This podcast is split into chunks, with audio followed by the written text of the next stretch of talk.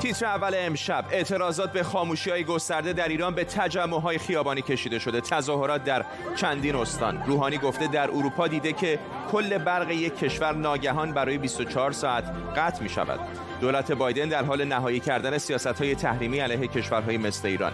وال استریت جورنال گفته دولت جو بایدن تا پایان تابستان نتیجه را اعلام می کند تصاویر اختصاصی ایران اینترنشنال از هجوم ایرانی ها به مراکز دریافت واکسن کرونا در ارمنستان و شروع فستیوال فیلم کن. حضور اسقر فرهادی با فیلم قهرمان برای چهارمین بار در این جشنواره. به تیتر اول خوش آمدید.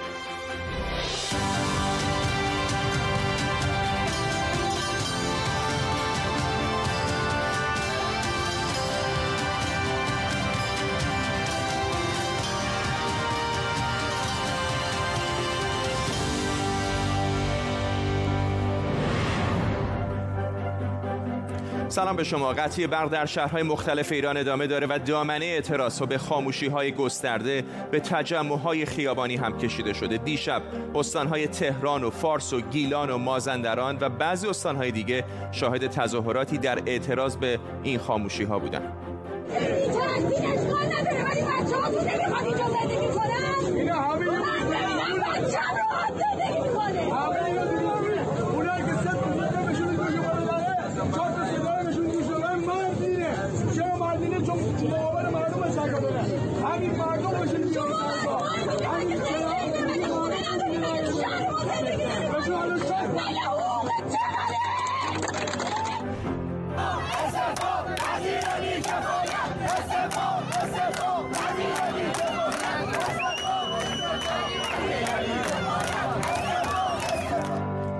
همزمان حسن روحانی در جلسه امروز ستاد هماهنگی اقتصادی از اسحاق جهانگیری خواسته جلسه ویژه‌ای در مورد قطع برق برگزار کنه.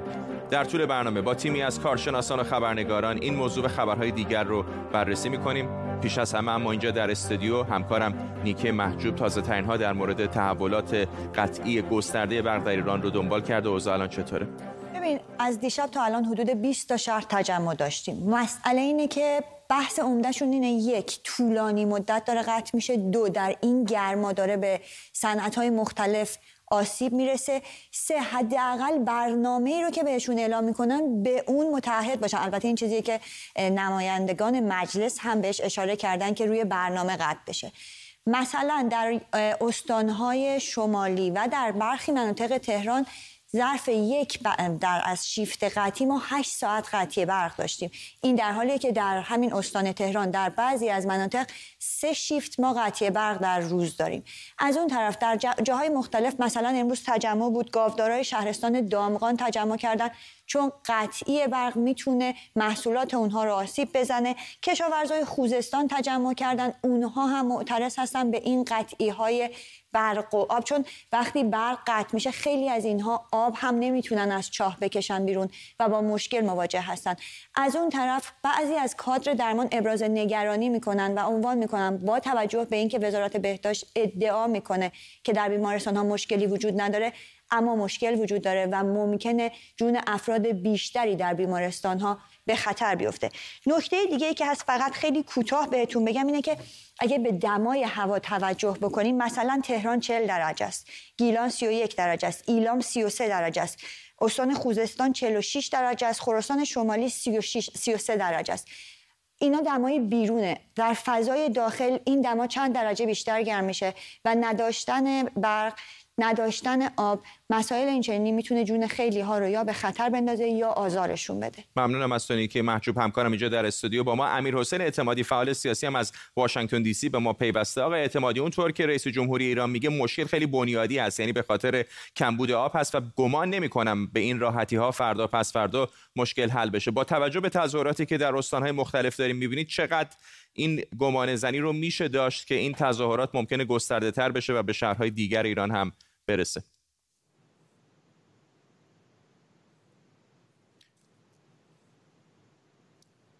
متاسفانه آقای اعتمادی صدای شما رو نداریم. بله الان داریم. بفرمایید. بله از حسن روحانی به یک جمله رو درست گفته. اگرچه نمک بر زخم مردم میپاشه اما یک جمله رو درست گفته. اونم اینه که این مشکل بنیادین ریشش هم در واقع این حکومتی هستش که 42 سال بر ایران حاکم و امروز داریم اوج بیکفایتیش رو می‌بینیم.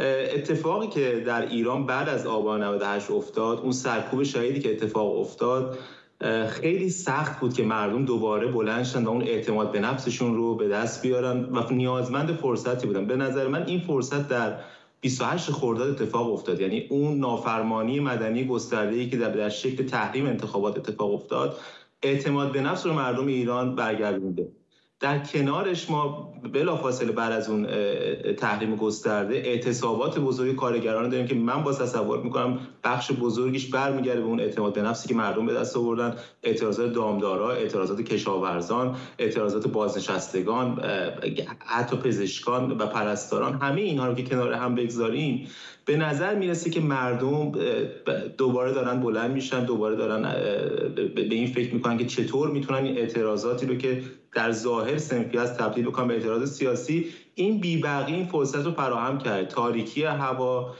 خشمی که مردم دارن از بیبرقی بیابی گرمای هوا اینها این فرصت رو فراهم کرده. در این حال به نظر می‌رسه که از تجربه آبان 98 هم حتما درس گرفتن مجربتر شدن. مثل همه کشورهای دیگه ای که بارها مردم شکست می‌خورن ولی دوباره بلند میشن تا در نهایت پیروز میشن این به نظرم اون تجربه‌ای که مردم به دست آوردن و این اعتراضات با توجه به همین نکته هم که شما گفتید به نظر مثل بزرگتر میشه. یک نکته هم بگم. این تبعیضی که مردم احساس می‌کنن بسیار روشون اثر می‌ذاره. مردم در خونه هاشون آب ندارن برق ندارن باید گرما رو تحمل بکنن. ولی مثلا کاخ مقبره خمینی نور افکناش روشنه. حوزه علمی روشنه. و یک فرد دروغی مثلا حسن روحانی هم داریم که اینطور نمک به زخم مردم باشه ممنونم از شما امیر حسین اعتمادی فعال سیاسی از واشنگتن دی سی با ما. رئیس جمهوری ایران امروز در واکنش به اعتراضهای گسترده به قطع پیاپی برق گفته از دلایل اصلی خاموشی ها خشکسالی، افزایش تولید صنعتی گرما و استخراج رمزارزها بوده. روحانی گفته وزارت نیرو در این زمینه تقصیری نداره. ببینید همیشه تابستان ما مشکل برق و آب پیدا می‌کنیم. تو زمستان مشکل گاز پیدا می‌کنیم. وزارت نیروی ما حالا دوستان ممکنه از دور تصور کنن مقصر بوده. واقعا وزارت نیرو مقصر نیست. کیومرس فتحی مهندس برق از اربیل عراق با ماست. آقای فتحی رئیس جمهوری ایران گفته که مشکل اصلی افزایش گرما هست و نبود آب کافی پشت سدهای ایران. برداشت شما تا اینجا از مشکل اصلی برق در ایران چیه؟ خب حرفای رئیس جمهوری تقریبا میشه گفت درسته ولی مسئولانه نیست.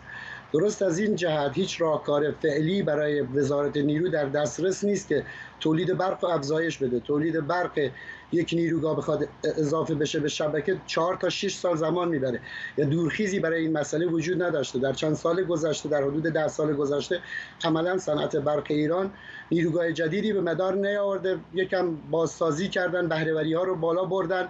ولی از اون ظرفیتی که باید سالیانه حدود 4800 مگاوات برق به شبکه برق ایران اضافه می شده بهترین رکورد در سال 98 بوده با 1800 مگاوات که بخش عمدهش با افزایش بهرهوری نیروگاه ها بوده و ولی مسئله این که بخوایم بگیم علت اصلی قطعی برق اون خشکسالی نیست. علت اصلی قطعی برق افزایش تقاضا در بخش خانگی نیست. افزایش تقاضا در بخش خانگی هر سال ایران باش مواجه بوده و سال حدود ده درصد افزایش تقاضای برق داریم در بخش خانگی که ده درصد خود بخش خانگی رو شامل میشه چیزی حدود 2000 مگاوات.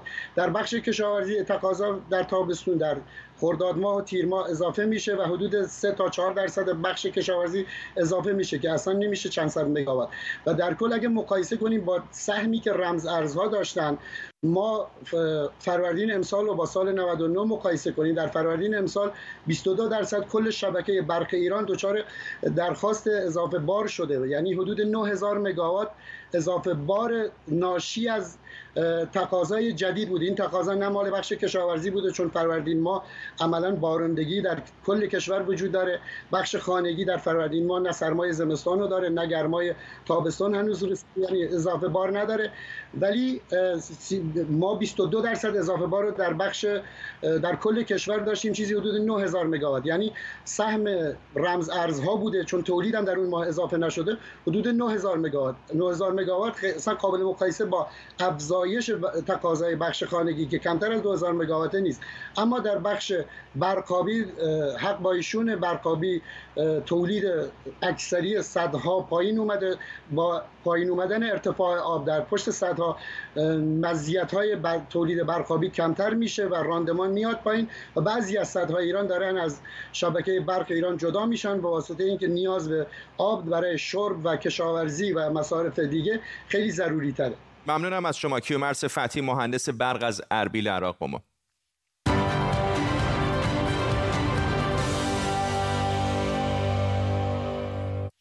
سعید خطیبزاده سخنگوی وزارت امور خارجه ایران گفته مواضع ایران در خصوص برجام جزو مواضع اصولی نظامه و با تغییر دولت تغییری نمی‌کنه. او گفته در صورت دستیابی به توافق دولت رئیسی هم به اون وفادار میمونه. همزمان وال استریت جورنال گزارش داده دولت بایدن در حال بازنگری شیوه های استفاده دولت آمریکا از اهرم تحریمه. شایان سمیعی کارشناس امنیت ملی از واشنگتن دی سی همراه ماست. آقای سمیعی وال استریت خیلی کلی گفته به نظر شما چه چیزی رو در واقع دولت آقای بایدن داره دنبال می‌کنه برای تغییر سیاست های تحریمیش؟ و می‌دونیم که فقط هم در مورد ایران نیست در مورد کلا تحریم های آمریکا علیه کشورهایی هست که به زم آمریکا متخاصم به حساب میان. با درود خدمت جناب عالی بایستی عرض بکنم. بله درست میفرمایید.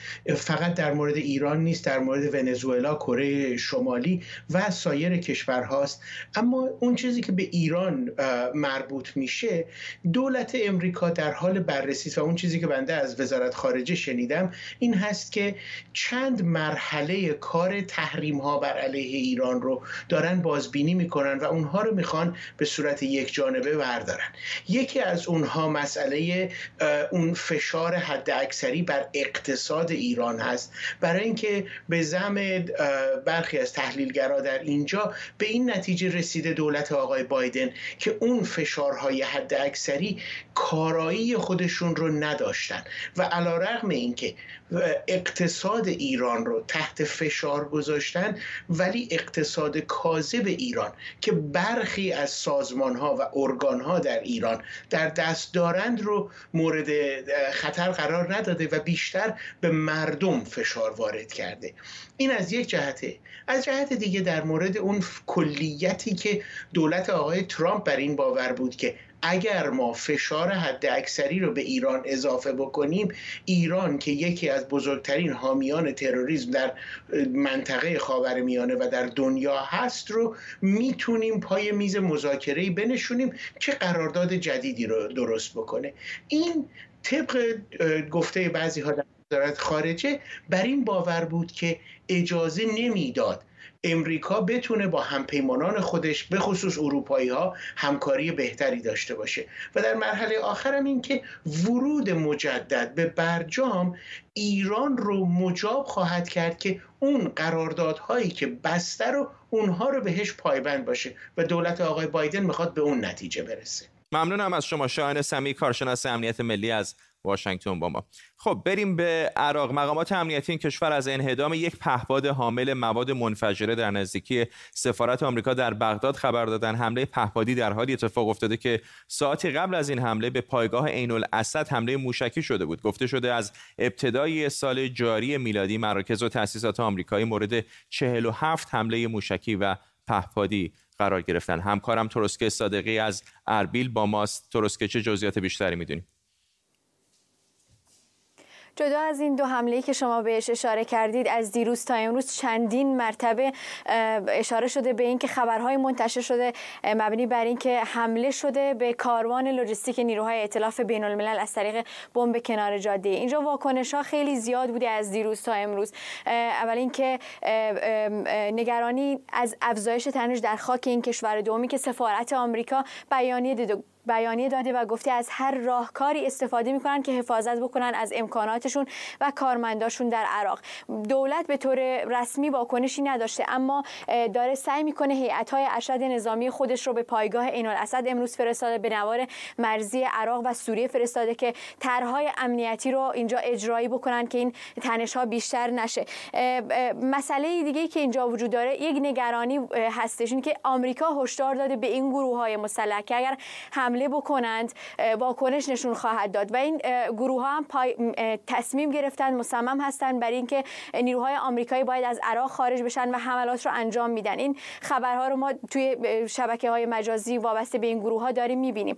اما تلاش های ایران اینجا در بغداد داره صورت می‌گیره. تنش نظامی به وجود نیاد. از طرف دیگه خود نخست وزیر درخواست کرده به طور رسمی از ایران و آمریکا که تصفیه حساباشون از داخل خاک عراق بیرون ببرن و مشخص نیست آیا این کشور این کار رو انجام میدن که این کشور یعنی عراق به ثبات و امنیت برسه یا نه. ممنونم از دکتر اسکو صادقی همکارم از اربیل عراق. علی صدزاده تحلیلگر مسائل خاورمیانه هم از فرانکفورت به ما پیوسته. آقای صدزاده یک تصویری به وجود آمده که شاید به شکلی اینطور بشه در واقع توصیفش کرد که آمریکا داره ابتکار عمل رو در بعضی از این کشورهای منطقه از دست میده. چه در افغانستان باشه با گسترش نفوذ طالبان چه الان در عراق باشه با این شبه نظامیان چه اتفاقی داره میفته؟ آمریکا یه نگرانی داره. نگرانیش هم اینه که مبادا ایران دچار یه اشتباه محاسبات بشه. حالا که آمریکا تصمیم گرفته سیاست خاورمیانه‌ایش رو تغییر بده نکنه ایران در پی این باشه که بخواد فعالیتش در عراق افزایش بده.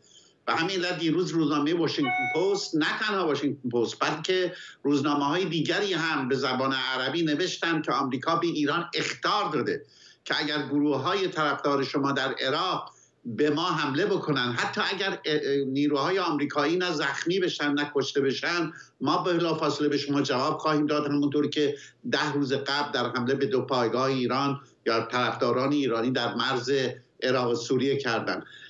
آمریکایی ها تصورشون اینه که شاید گروه در درون حاکمیت ایران یا در درون نیروهای هشت و شبیه عراق باشن که تصور بکنن. حالی که ایران و نیروهای بین المللی به خصوص آمریکا در وین پایتخت اتریش در حال مذاکره هستند و رسیدن به یک تفاهم هستند نکنه که اینا تصور بکنن که آمریکا به خاطر این مذاکرات که در, در وین انجام می‌گیره حمله نخواهد کرد. به همین علت هم واشنگتن پست هم روزنامه های عربی زبانی که هم به آمریکا نزدیکن هم به از آمریکا فاصله دارن اینو به سراحت نوشتن که نیروهای ایرانی و یا حکومت ایران نباید دچار اشتباه محاسبات باشه. اون چیزی هم که شما گفتید که آقای خطیب زاده سخنگوی وزارت امور خارجه امروز عکس عمل داده نشون داده و گفته آمریکا قلدری داره عمل می‌کنه در حقیقت نشان از ترس ایران از این عکس عمل آمریکاست و من فکر می‌کنم که اگر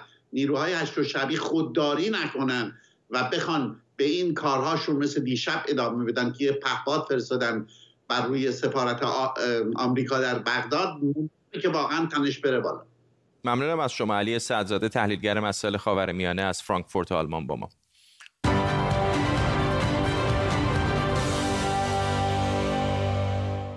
خب بریم سراغ خبرهای مرتبط با کرونا و واکسیناسیون در ایران و سراسر جهان. رئیس ستاد کرونا تهران امروز گفته واکسیناسیون ما ناچیزه و در منطقه تنها موندیم. علیرضا زالی گفته کشورهای همسایه به مقدار قابل توجهی از واکسیناسیون رسیدن و ایران موقعیت مناسبی نداره. رئیس ستاد کرونا تهران واکسیناسیون رو مسئله اصلی خونده و گفته هرچه تعلل بیشتری صورت بگیره شاهد مرگ و میر بیشتری هم خواهیم بود. در خبری دیگه باز هم از ایران معاون درمان ستاد کرونا تهران گفته شواهد نشون میده گونه دلتای کرونا یا همون ویروس جهش یافته در هند در تهران هم مشاهده شده.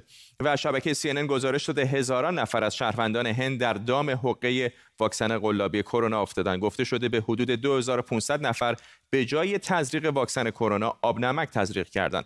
پیشتر هم آژانس دارویی اروپا افرادی که با واکسن آسترازنیکای ساخت هند واکسینه شده بودند رو مشمول دریافت گذرنامه مسافرتی کرونا نکرده بود. ماهان قفاری محقق همگیر شناسی و تکامل ویروس در آکسفورد از همین شهر با ماست. آقای قفاری یک سردرگمی به نظر میاد که به وجود اومده نه فقط در ایران در بسیاری از نقاط دنیا که کدام واکسن چقدر کارآمد هست به خصوص با افزایش این مورد دلتا. در ایران وضعیت چطور هست؟ و الان می‌دونیم که بعضی از ایرانی ها مثلا میرن ارمنستان واکسن های مختلف می‌زنن. آیا گزارش دقیقی داریم که کدوم واکسن ها عملکرد بهتری داشتن تا اینجا؟ ببینید بیشتر تحقیقاتی که ما داریم از بابت کارایی واکسن روی گونه های مختلف ویروس از بابت واکسنی هستش که فایزر تولید کرده آسترازنیکا و مدرنا اینها واکسنهایی هستن که در نقاط مختلف دنیا پخش شدن و به همین جهت برای اینکه گونه‌های مختلف ویروس ممکن در نقاط مختلف باشه ما شانس بهتری داریم که فهم خوبی پیدا کنیم از کارهای اونا. خبر خوش اینه که همین واکسن ها خب نشون دادن که بسیار موثر می‌تونن باشن برای پیشگیری از مرگ و بستری بیمارستان. به تبع ما داده خیلی کمتری شاید داشته باشیم از واکسن های دیگه.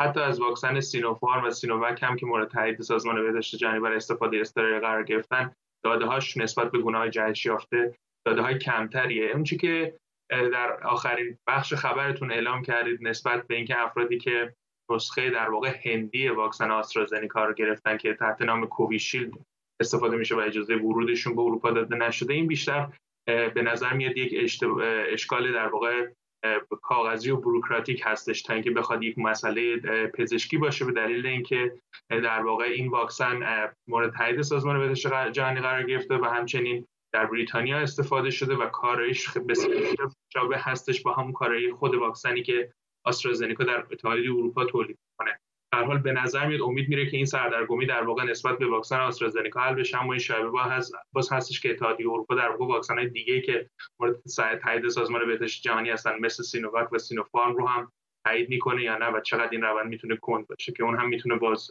در واقع کمی آهنگ این عبور مرورها رو به اروپا رو در واقع بر افراد واکسین کند ممنونم از شما. ماهان غفاری محقق همهگیری شناسی و تکامل ویروس از آکسفورد با ما.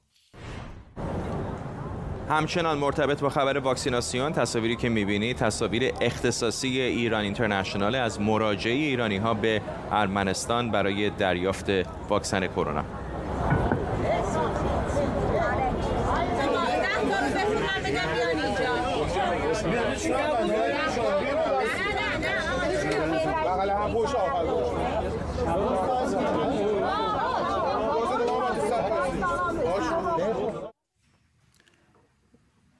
در روزهای اخیر شمار زیادی از ایرانی ها از طریق مرز زمینی و هوایی برای دریافت واکسن به ارمنستان رفتن جایی که به مسافران خارجی هم واکسن کرونا مجانی تزریق میشه. تلاش دولت ائتلافی نفتالی بنت نخست وزیر جدید اسرائیل برای تمدید شش ماهه قانون شهروندی در این کشور نتیجه مونده. بر اساس قانون شهروندی فلسطینی هایی که با یک اسرائیلی ازدواج کردن واجد شهروندی اسرائیل نمیشن. نتیجه تمدید قانون شهروندی با 59 رأی مخالف و 59 رأی موافق مساوی شد. همکارم اشکان صفایی از اورشلیم با ماست. اشکان نمایندگان موافق و مخالف چه میگن؟ بله خب نماینده در واقع باید گفت که این قانون الان گفته میشه که قرار هست دوباره شاید تا امشب که مهلت قانون تمام میشه بار دیگه ممکنه در کنست برای رأیگیری مطرح بشه. اما اون چیزی که در واقع نمایندگان مخالف مخالف میگن دو گروه هستن. یکیشون فهرست مشترک احزاب عربی هست که کلا این قانون رو یا قانون نجات پرستانه می‌دونن و از اول خواهان لغو اون بودن و امروز هم بعد از اینکه این قانون در واقع نتونست دوباره تصویب بشه و تمدید بشه شادمانی کردن در کنست اما از اون طرف ما احزاب راستگرای نزدیک به نتانیاهو و خود حزب لیکود رو داریم که اینها در واقع میگن این قانون الان به این شکلی که مطرح شده دیگه کافی نیست. فقط برای شش ماه هست. در اون گفته شده که فعلا به 1600 نفر از اون حدودا 10 11 هزار نفری که به همین شکل در واقع در واقع در اسرائیل هستن و نتونستن شهروندی یا اقامت دائم اسرائیل رو بگیرن اقامت دائم داده میشه و در شش ماه بعد هم ممکن هست دوباره به همین تعداد دائم داده بشه. به اونها میگن که این کافی نیست و برای همین باش مخالفت کردن. اما در میان موافقان در واقع باز خودشون چند گروه هستن. اگر مثلا به حزب اسلامی رعم و یا حزب چپ مرز و بخشی از حزب کار نگاه بکنیم اونها میگن که این در واقع بهترین نتیجه ای بود که ما می‌تونستیم بگیریم این چیزی که مطرح کردیم. در کنست این که حداقل چند هزار نفری فعلا این حق شهروندی و اقامت رو می‌گیرن. اما در میان احزاب راستگرا خب اونها میگن که بر همون موضوع که این یک موضوع امنیتی هست تاکید می‌کنن و اینکه نفتالی بنت هم به شدت به خاطر این موضوع به بنیامین نتانیاهو امروز حمله کرد. اشکان صفحه خبرنگار ما در اورشلیم. ممنونم.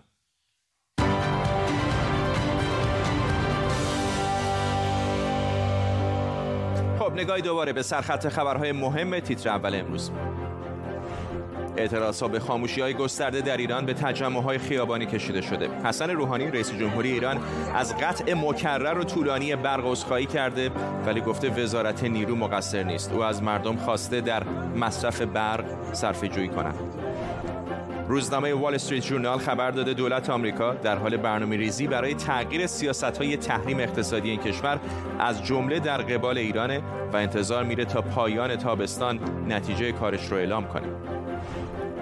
تصاویری که به دست ایران اینترنشنال رسیده صفای طولانی ایرانی هایی رو که برای دریافت واکسن به ارمنستان رفتن نشون میده گفته شده مسافران بعد از دریافت واکسن باید دست کم برای سه روز در ارمنستان باقی بمونن و شروع 74 امین فستیوال فیلم کن با حضور چند هنرمند ایرانی از جمله اسقر فرهادی با فیلم قهرمان.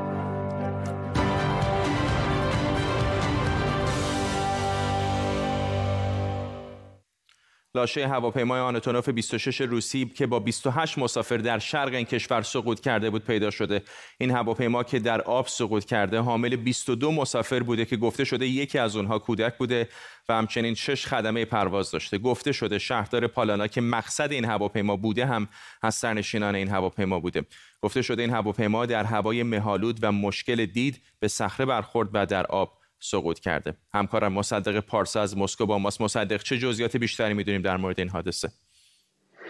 در مورد اتفاقی که افتاده و هواپیمایی که حالا سقوطش قطعی شده و ویدیوهایی هم از محل سقوطش نشر شده که لاشه بعد از برخورد به صخره قسمت اصلی لاشه کماکان در دریاست و هنوز هم به دلیل اینکه در شرق دور روسیه موقعیت داره و اختلاف زمانی داره با مسکو. فعلا اونجا شب شده و تاریکی شده و با توجه به وضعیت جوی امکان ادامه پروسه نجات نبوده. به همین دلیل پروسه فعلا متوقف شده و اعلام کردن که با روشنی روز دوباره آغاز می‌کنن به جستجوی لاشه اصلی هواپیما. اما خب تایید شده که ظاهرا هیچ کدام از سرنشینان امکان زنده ماندنشان وجود نداره و شهردار پالانا و چهار کارمند فرمانداری این شهرک هم در میان کسانی هستند که در سرنشینان هواپیما بودند و کشته شدند. سه تا دلیل کمیته تحقیقات روسیه گفته که امکان داره که یکی از اونها دلیل اصلی باشه. یکی هوای میالود و وضعیت جوی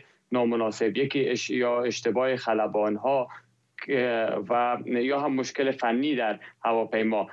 مقامات دولتی روسیه کمیسیون عالی رتبه را تشکیل دادن تا هر چیز زودتر نتایج تحقیقات مشخص بشه. ولی گفته شده که یکی از سه عاملی که من یاد کردم می‌تونه دلیل اصلی سقوط این هواپیما باشه. مقامات کشورهای بسیاری هم به دولت روسیه در این مورد پیام های تسلیتشان را فرستادن ممنونم از تو مصدق پارسا خبرنگار ما در مسکو پایتخت روسیه. حمله هکرها به شرکت های مختلف و باجخواهی به دردسر تازه‌ای برای شرکت ها بدل شده. کاسیا که مؤسسه‌ای در زمینه فناوری اطلاع در آمریکاست و خودش هم مورد حمله هکرها قرار گرفته میگه 1500 مؤسسه و شرکت مختلف در جهان هدف قرار گرفتن از جمله در سوئد روز جمعه فروشگاه های کوپ ناچار شدن کرکره ها رو پایین بکشن تا از شر حملات بیشتر در امان بمونن بعضی گزارش ها حاکیه که هکرهای موسوم به آر ایول وابسته به روسیه هستند و برای اینکه اطلاعات محرمانه شرکت ها رو منتشر نکنن یا اختلال در سیستم اونها رو متوقف کنن 70 میلیون دلار باج درخواست کردن که گفته شده بزرگترین حمله باج افزاری بوده. سهر تحویلی کارشناس ارشد اطلاعات از استکهلم با ماست خانم تحویلی چه جریان تازه‌ای هست این موضوع؟ چه جزئیاتی می‌دونیم در مورد این حمله به خصوص در مورد سوئد؟ بله ببینید در این حمله شرکت سوئد مستقیما با شرکت کاسیا همکاری نمی‌کرده و خدمات اینترنتی و سرورهاش از شرکت نروژی به اسم ویسما می‌گرفته. ولی ویسما مشتری مستقیم شرکت کاسیا بوده و با توجه به اینکه شرکت کاسیا میگه تقریبا کمتر از 40 درصد از اطلاعات مشتریهاش دزدیده شده که خودش رقم زیادی هست. ما باید در نظر بگیریم که اطلاعات تمام مشتری هایی که با شرکت های زیر مجموعه کاسیا هم کار می‌کردن دزدیده شده مثل شرکت کوب در سوئد که منفجر شده 800 شعبه در فروشگاه کوب در سوئد چند داروخونه و همچنین راهن سوئد فعلا متوقف بشن و سرور اصلی رو خاموش بکنن. تنها کاری بوده که تونستن تا این لحظه انجام بدن. ولی دامنه این حمله بیشتر از چیزی هستش که تا الان پیدا شده. همین الان دو شرکت آیتی در آلمان و همچنین چند مدرسه در نیوزلند هم مورد این قرار گرفتن. گفته میشه 17 کشور در اروپا احتمالا مورد این حمله قرار گرفتن و خواهیم دید در طول روزهای آینده که حالا کدوم شرکت ها بودن. گروه ریویل آریویل که یک شرکت یک گروه روسی هست یا گفته میشه در روسیه مستقل هست و بعد گروه هکرهای کلاسیا هستن که ایجاد به تخریب در سیستم می‌کنن و از طریق بیت کوین باشگاهی می‌کنن. علت این که شاید ما در سال 2021 شاهد حملات زیادی هستیم. می‌دونیم تا آپریل امسال نزدیک به یک میلیون ریکورد برای تلاش برای سرقت اطلاعات سرقت اطلاعات حملات سایبری و همچنین حمله هکرها ثبت شده. این تولید زیادی کوین در دو سال گذشته هست و اینکه دست اینها رو باز می‌ذاره برای اینکه بدونن این مبلغی که درخواست می‌خوان بکنن در جایی وجود داره. علت دیگرش همونطور که بار قبل اشاره کردم کار کردن در دوران پندمی از خونه هست که این باز به نوعی دست هکرها رو باز می‌ذاره چون طبیعه نشده که این تعداد زیاد افراد برای مدت طولانی از خونه کار کنن و به سرورها از طریق وی پی متصل بشن. علت سوم خرید زیرساخت های فناوری اطلاعات از شرکت های واسطه هست مثل اتفاقی که برای شرکت کوب در سوئد افتاده که از شرکت ویسما خریداری کرده و دیسما دوباره خودش با یک شرکت دیگه که مورد هدف قرار گرفته کار می‌کنه. در مقابل این گروه هکرهای کلاسیا گروه هکرهای کلاه قرار دارن که اینها هم همون روش اونها رو پیش می‌گیرن ولی نقض سیستم قسمتی از سیستم رو بررسی می‌کنن که دچار ضعف اطلاعات هست و اون اطلاعات رو به صاحبان اون شرکت ها میدن که جلوگیری بکنن از حمله گروه های هکرهای کلاسیا. ممنونم از شما سر تحویلی کارشناس ارشد اطلاعات از استکهلم سوئد با ما.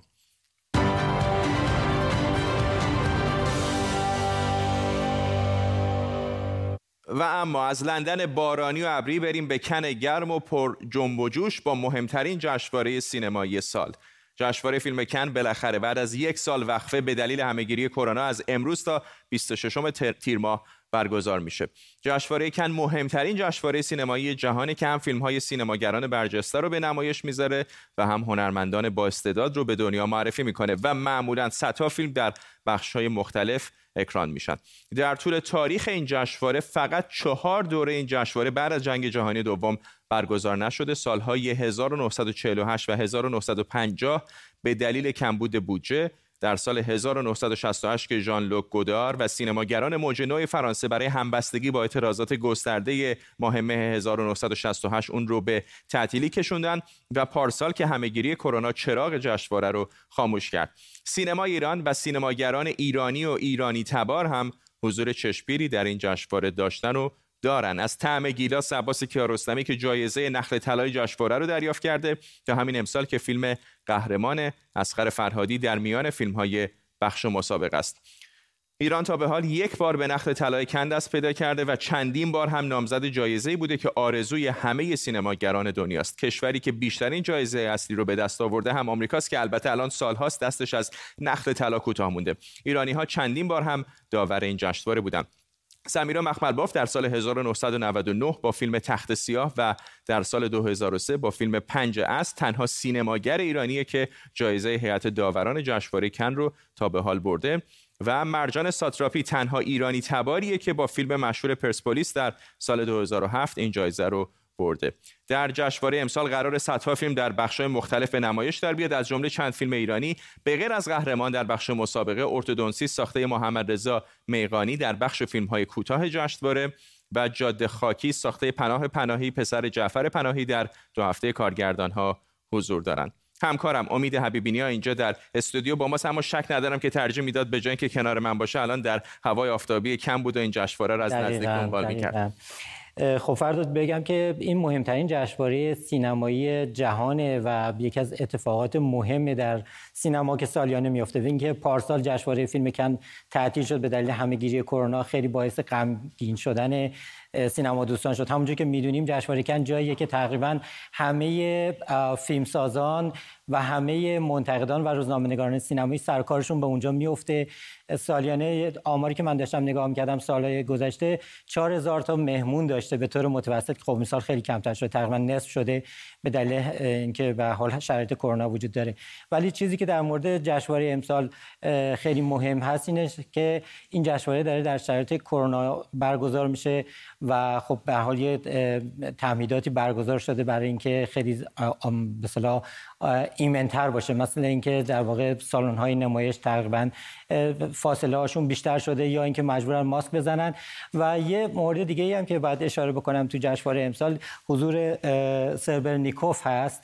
سربرنیکوف سینماگر روسی هستش که در واقع خیلی شبیه جعفر پناهی یعنی از طریق از طرف دولت روسیه همونقدر مورد فشار هست که جعفر پناهی که می‌دونیم ممنوع خروج هست و حکم زندان هم داره در واقع وجود داره. فیلمش در اونجا نمایش داده شده. من هنوز ندیدم که خودش هم وارد جشنواره شده یا دولت روسیه اجازه داده که وارد جشنواره بشه یا نه.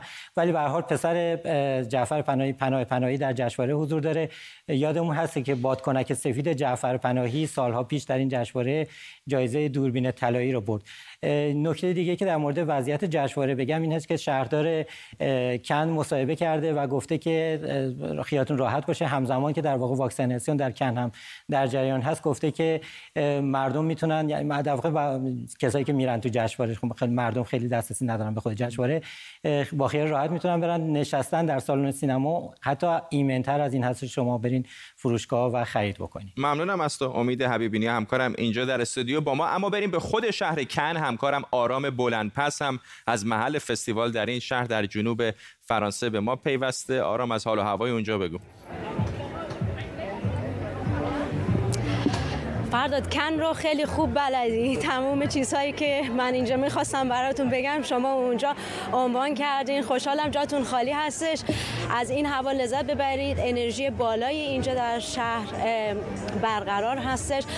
اما برخلاف سالهای گذشته که 45 هزار نفر تقریبا از این فستیوال دیدار می‌کردن امسال خیلی کمتر افرادی هستن که ما میبینیمشون. نکته دیگه ای که هستش حالا هوایی هستش که در توی شهر برقراره به خاطر مسائل ایمنی و کووید 19 کسانی که دو تا واکسن نزدن نمی‌تونن وارد سینما بشن. و حتی کسایی که واکسن زدن باید 15 روز از اون گذشته باشه. بابت دیگه ای که می‌تونم بهش اشاره بکنم این هستش که کسایی که ستاره هایی که واکسنشون رو زدن و 15 روزشون گذشته می‌تونن وقتی که روی فرش قرمز راه میرن از ماسک استفاده نکنن. حالا هوای دیگه شهر از نظر اقتصادی اگه بخوام بگم درسته که انرژی بالایی داره ولی خاک خوردگی توش احساس میشه چه از جایی که ما موندیم چه توی مغازه هایی که رفتم و اقلامی که می‌خواستم خریداری کنم اغلب روشون خاک نشسته بود. بهم بگو که از ایرانی هایی که دارن در این جشنواره شرکت می‌کنن از جمله آقای اسقر فرهادی. ایرانی هایی که اینجا شرکت می‌کنن همونجور که گفتی اسقر فرهادی با فیلم قهرمانش سهشنبه آینده روی فرش قرمز میاد. خب خیلی چشما به اسقر فرهادی و کار جدیدش هستش که ببینن که این بار چی برای جشنواره آورده. محسن تنابنده توش هنرپیشه مرد اصلی هستش. هنرپیشه اصلی زنش مثل اینکه یک ناهنرپیشه هستش یک چهره جدیدی هستش. اسقر فرهادی در این بخش در بخش مسابقه اصلی قرار داره که شانس برنده شدن رو داره. از اون ور در بخش کوتاه ما همینجور شانس برنده شدن نخل طلا رو داریم چرا که فیلم ارتودنسی ساخته محمد رضا میغانی در اون قرار داره. یک فیلم کوتاه 14 دقیقه ای هستش. من فیلم سازای ایرانی دیگه رو دیدم که تقریبا میشه گفتش که فیلم های کوتاه سینه فانداسیون تو شرکت کردن. حضور ذهن ندارم اسمشون رو ولی در طول فستیوال حتما باهاشون صحبت می‌کنم ناگفته نمونه که پناه پناهی که در دو هفته کارگردان و فیلمش قراره جاده خاکیش اکران بشه شانس اینو داره. به خاطر اینکه نخستین فیلم بلندش هستش دوربین طلای جشنواره رو با خودش به خونه ببره. ممنونم از تو آرام بلند از محل فستیوال فیلم کن در جنوب فرانسه با ما. ولی اما از کن آفتابی بریم به اینجا در لندن بارانی و بپردازیم به یک خبر ورزشی تا ساعتی دیگر یعنی ساعت 8 شب به وقت لندن و 11 شب به وقت ایران. در مرحله نیمه نهایی مسابقات یورو 2020 تیم های ایتالیا و اسپانیا با هم مسابقه میدن. دیگر دیدار این مرحله رو انگلیس و دانمارک فردا همین ساعت برگزار می‌کنن. همکارم احسان اکبری رفته به ورزشگاه ومبلی محل برگزاری مسابقه نیمه نهایی یورو 2020 و از مقابل این استادیوم با ماست. احسان می‌دونم که نصف بچه های اتاق خبر اینجا هم احتمالا همون پشت سر تو هستن چون اینجا خیلی خلوته. آره فرد فکر خیلی از بچه های تلویزیون نشد دارن میان بازی رو تماشا بکنن به عنوان تماشاگر. از جمله محسن فرشیدی که الان من چند لحظه پیش صداش شنیدم محسن دوست هواداری خوشبینه. ما دو دست هوادار داریم بدبین یا خوشبین یا بی‌طرف؟ محسن از اون هواداری خوشبینه به خاطر اینکه هواداری تیم ملی آلمان خیلی زودتر از اینها بلیط تهیه کرد و فکر می‌کرد که آلمان قراره به نیم نهایی ولی خب حالا بلیط رو دستش بوده باید بازی ایتالیا اسپانیا رو نگاه کنه. از اون طرف مزدک میرزایی که خیلی به شدت هوادار تیم ملی ایتالیا تا روز آخر بعد از اینکه ایتالیا بلژیک رو شکست داد این مرحله خروجی تازه اون موقع اقدام کرد برای خرید بلیط امشب قرار 60 هزار هوادار بیان اینجا بازی رو نگاه بکنن فکر نمی‌کنن بلیط ها کامل فروش رفته باشه. به خاطر اینکه مرزها به خاطر شرایط کووید بسته بود هواداره ایتالیا و اسپانیا نتونستن از کشورشون بیان برای این بازی اساس اما هواداره تیم ملی ایتالیا که ساکن لندن و همینطور هواداره تیم ملی اسپانیا که ساکن لندن از ساعت اینجا و در کم کم دارن وارد ورزشگاه میشن همین چند دقیقه پیش در باز شد. امیدواریم امشب یه بازی گرم و جذاب ببینیم. اما یه نکته من بگم. فرداد من امروز خیلی تو خبرها توی توییتر جای مختلف می‌دیدم هواداره فوتبال در ایران خیلی نگرانن. امشب برق بره موقع این بازی اساس و خیلی ها داشتن دعا می‌کردن که این جدول زمانبندی قطعی برقی که میاد ساعتش نخوره به بازی امشب ایتالیا. امیدوارم همه مردم ایران که اینجا نیستن. برق داشته باشن بتونن امشب بازی رو ببینن لذت ببرن بازی هم بازی خوب بشه بارون هم قطع شده. خیلی امیدواریم که بازی جذابی باشه با اینکه هوا داره خوب میشه بازی هم جذاب میشه تماشاگری پرشور ایتالیا و اسپانیا اومدن تو استادیوم. ممنونم از تو احسان اکبری همکارم از ورزشگاه ومبلی محل برگزاری بازی امشب اسپانیا و ایتالیا. اما قبل از خداحافظی امروز خبر رسید که ژیوان گاسپاریان مشهورترین نوازنده دودوک که از سازهای سنتی ارمنستانه درگذشت. ژیوان گاسپاریان در سال 2006 نامزد جایزه گرمی برای بهترین آلبوم موسیقی سنتی جهان شد. با بسیاری از آهنگسازان و خوانندگان مشهور جهان مثل استینگ، پیتر گابریل، لیونل ریچی و همچنین حسین علیزاده کار کرده و بعضی از قطعات او در فیلم‌های مشهوری مثل گلادیاتور هم استفاده شده. اما امروز صدای دودوک او برای همیشه خاموش شد. این توضیح هم بدم که بازپخش اجرای ژیوان گاسپاریان و پسرانش در جشنواره موسیقی مورگنلند در آلمان فردا چهارشنبه ساعت دوازده شب به وقت ایران از ایران اینترنشنال پخش میشه. با این خبر می‌رسیم به پایان تیتر اول امشب. تا فردا و همین ساعت بدرود.